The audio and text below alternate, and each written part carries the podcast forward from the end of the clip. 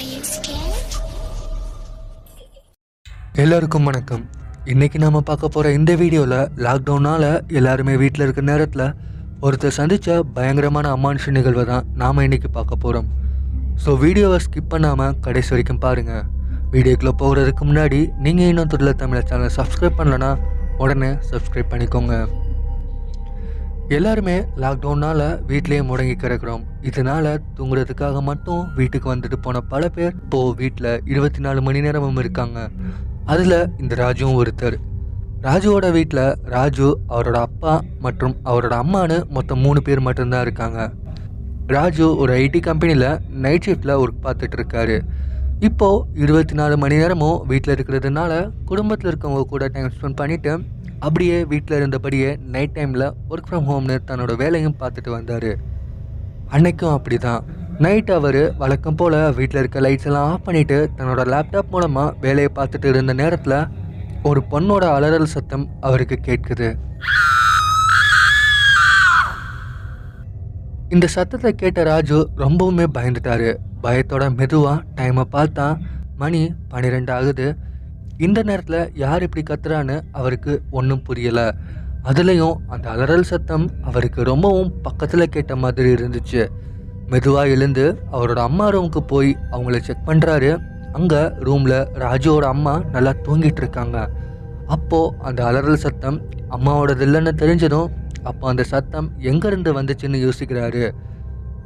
இது ஒருவேளை கனவாக இருக்குமோ அப்படின்னு ராஜு நினைக்கும்போது திரும்ப அதே சத்தம் அவருக்கு கேட்குது.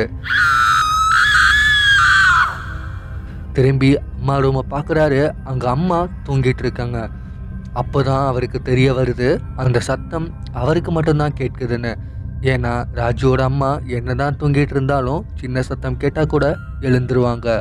ஆனால் இப்போ இவ்வளோ சத்தமாக அலறல் சத்தம் கேட்டும் அவங்க எழுந்திருக்கலன்னா அப்போது அந்த சத்தம் நமக்கு மட்டும்தான் கேட்குதுன்னு ராஜு முடிவு பண்ணுறாரு இப்படி ராஜு நினைக்கும் போது யாரோ அவங்க வீட்டு வாசல் முன்னாடி நடந்து போகிற சத்தம் அவருக்கு கேட்குது. மெதுவாக போய் அது யாருன்னு பார்க்கலான்னு ஜன்னல் வழியாக பார்த்தா ராஜு இருக்க வீட்டோட எதிர் வீட்டோட கதவு திறந்திருக்கு. அதை பார்த்ததும் ராஜுக்கு மிகப்பெரிய அதிர்ச்சி. ஏன்னா இன்னைக்கு காலையில் தான் அவங்க அம்மா ராஜு கிட்ட சொல்லிட்டு இருந்தாங்க. ராஜோட அப்பார்ட்மெண்ட்டில் இந்த ஒரு வீடு மட்டும்தான் இப்போ வரைக்குமே காலியாக இருக்குன்னு. ராஜோட அம்மா சொன்னதை ராஜு நினச்சி பார்க்குற அந்த நேரத்தில் அந்த எதிர் வீட்டு கதவு முழுசாக ஒரு வித சத்தத்தோட திறக்குது.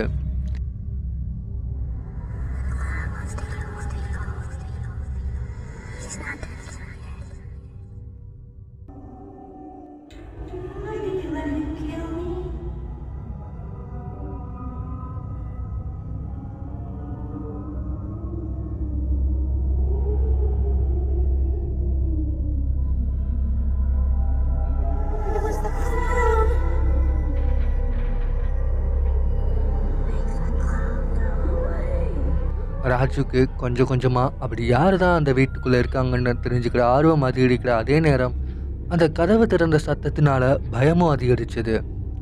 மற்ற வீடுகளோட வெளிச்சம் அதிகமாக இருந்தாலும் அந்த வீடு மட்டும் ரொம்பவும் இருட்டாகவே இருந்துச்சு. அப்போது கொஞ்சம் கொஞ்சமாக ஒரு உருவம் தெரிய ஆரம்பிக்குது. அந்த இருட்டுக்கு நடுவில் ரத்தம் தெரிக்கிற சிவப்பு கலரில் ரெண்டு கண்ணு தெரிஞ்சுது.